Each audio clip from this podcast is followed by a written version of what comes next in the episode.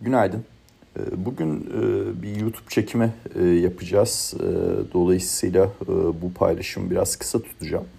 Genel olarak aklımdaki düşünceleri aktarmak istiyorum sizlere. Birincisi Avrupa Merkez Bankası'nın dünkü kararlarında bence bir sürpriz yoktu. Yani 25 bas puan artış 3 faiz silahında da bekleni, piyasada bekleniyordu. Bizim de beklediğimiz bir seçimdi. Bu tamam. İkinci nokta Temmuz ayı ile ilgili olarak e, burada biz bir sinyal bekliyorduk. Piyasa biraz daha soru işaretleri e, içeriyordu.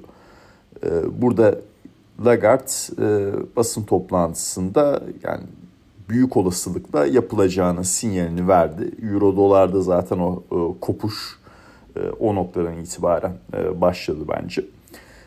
Dolayısıyla o euro dolar beklentimizde de işte e, vadeli de uzunca bir süre 1.0840 e, seviyesinden bahsetmiştim. Ondan sonra onun da üzerine çıkarak vadeli de 1.10'un e, sınırına gelmiş durumdayız. Yani spotla 1.0950 e, civarındayız. Şimdi önümüzdeki dönemde euro dolarla ilgili düşünce şu şekilde olabilir. ABD tarafında Haziran ayı FED tarafından pas geçildi ve Temmuz ayı ile ilgili olasılıklar hala %70'lerde faiz artışı yapacağı şeklinde. Ama kötü verileri piyasa yapmayabilir şeklinde de yorumlayıp fiyatlayabiliyor. Ee, yani nasıl bir örnek vereyim size?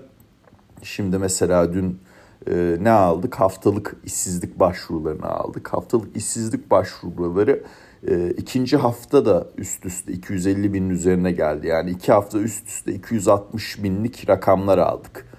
E, ve bu piyasada e, bir miktar daha işte kötü veri iyi fiyatlama noktasında bir şekilde e, hem e, yani dolara bir miktar güç kaybettirdi hem de endekslere pozitif e, yaradı. E, ABD 2 yıllık getirilerinde de bir miktar bir e, düzeltme gördük. E, bence daha da hatta daha daha da önemlisi yani e, altın fiyatlarındaki dünkü hareket çok dikkat çekiciydi. Spotta 1925'lere kadar indikten sonra tekrardan 1960'lara geri döndük. Demek ki durum şu. Avrupa Merkez Bankası'nın asli görevi enflasyonu önlemek yani mandate'i bu. Dolayısıyla Temmuz'a çok daha güçlü bir sinyal veriyor. FED tarafının iki tane hedefi var. Bir e, enflasyon, iki istihdam. E, dolayısıyla FED tarafında enflasyon doğru yolda ama istihdamla ilgili olarak eğer veriler kötüleşmeye devam ederse bu haftalık işsizlik başvuruları en e, önde gelen e, en e, e nasıl söyleyeyim e, gecikmeli gelmeyen mesela tarım dışı istihdam verisi bir ay öncekine alıyorsunuz değil mi? Haftalık işsizlik başvuruları o hafta yapılıyor. Buradaki rakamlarda yüksek gelmeye devam ettiği sürece yüksekten de kasıt 250 bin üzerinde geldiği süre boyunca bu 300 e, 350 aralığına giderse burada zaten daha da ciddi soru işaretleri ve problemler oluşmaya başlar. E, hatta 350 üstü yani resesyon noktalarına girdiğimizi gösterir. E, dolayısıyla şimdi bu haftalık işsizlik başvuruları yüksek den kasıt 250 bin üstü geldiği sürece ama aşırı kötü demeyeceğim işte 350 bin üstü 300-350 bin bandı gibi gelmediği sürece bence e, burada e, FED tarafındaki beklentiler yumuşar.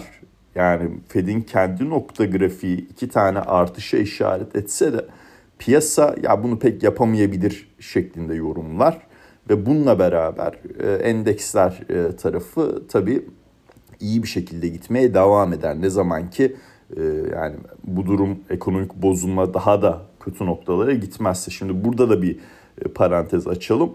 Dünkü mesela perakende satışlar verisi aslında manşette iyiydi. Ama kontrol grubu denilen işte e, araç satışları, e, petrol satışları, e, yapı malzemeleri, e, inşaat e, satışları dışındaki noktalara baktığınızda, gıda dışındaki noktalara baktığınızda geriye ne kalıyor diyebilirsiniz. Ama kontrol grubu bu. Bu taraflara baktığınız zaman ki niye bunu söylüyorum? Bu büyüme tarafına giren kalem özünde. Gene özünde dedim. 0.2'lik bir e, beklentiye paralel 0.2 açıklandı. Bir önceki veride bir tık aşağı revize edilmiş. Demek ki manşette iyi bir toparlama var. Beklentiye göre kıyasladığımızda eksi bir rakam bekleniyordu. Artı açıklandı. Oldukça iyi gözüküyor ama detayda yani o kadar da muhteşem değil yani onu söylemeye çalışıyorum. E, ki keza yani perakende satışlar e, şeydir, e, nominaldir. En, enflasyon ayarlanmış değildir. Oradaki sıfır nokta bilmem kaç artışta enflasyondan da bir etki geliyor. Her neyse. Şimdi böyle bir durum var. E, bir diğer e, nokta yine o önemli parantezde endüstriyel üretim orada mesela beklentilerin net olarak aşağısındayız. Demek ki kötü veriler e, ABD piyasalarında iyi fiyatlanıyor gibi e, dolar endeksine e, dolar endeksine negatif etkiliyor gibi. E, ve bu yapıda da verileri takip etmeye devam edeceğiz. E, yani Euro dolarla ilgili olarak işte bu bahsettiğim istihdam verileri biraz daha kötü giderse bir onların üzerinde rakamlara da yavaş yavaş oturabiliriz. En azından önümüzdeki yaz dönemi içinde onu da söylemek isterim. Endeksler tarafında yani dün Nasdaq 100 endeksi 2022 e, Mart ayı tepelerine zorladı. O noktaların çıktı. E, S&P 500 o zamanlar neredeydi? 4600 civarlarındaydı. Şimdi biz ne yaşadık? E, işte ilk başta Ağustos 2022 tepesini Nasdaq 100 kırdı. İlerledi, ilerledi. Daha sonra S&P onu takip etti. Hatırlıyorsunuz işte 4200'lerde zorlandık, 4300'lerde zorlandık. Şimdi geldiğimiz nokta 4400'ler. Eğer bu e, işte e, yapı devam ederse e, Nasdaq 100 eğer 2022 Mart tepesini zorladıysa S&P 500'ün de 2022 Mart tepesi 4600 arkadaşlar. Ancak bu soluksuz bir yolculuk olmayabilir. Bugün 3 tane FED üyesi konuşacak. Yani bu e, nokta grafikler e, yani bu bunun yorumlanması bu taraflara girerlerse eğer bir miktar belki bugün e, eksi bir e, kapanışla görme durumumuz olabilir ABD endekslerinde ama genel yolculuk e, boğa piyasasının devam etmesi ve genele yayılılıp e, daha sağlıklı bir yapıya ulaşıp ulaşmayacağı üzerine. E, durum bu. Hani farklı bahsetmem gereken şeyler de var ama onu e, YouTube yayında bahsedeceğim için bu, e, bu, yayını şu anda burada sonlandırıyorum. Dinlediğiniz için çok teşekkürler. Herkese e, iyi günler dilerim.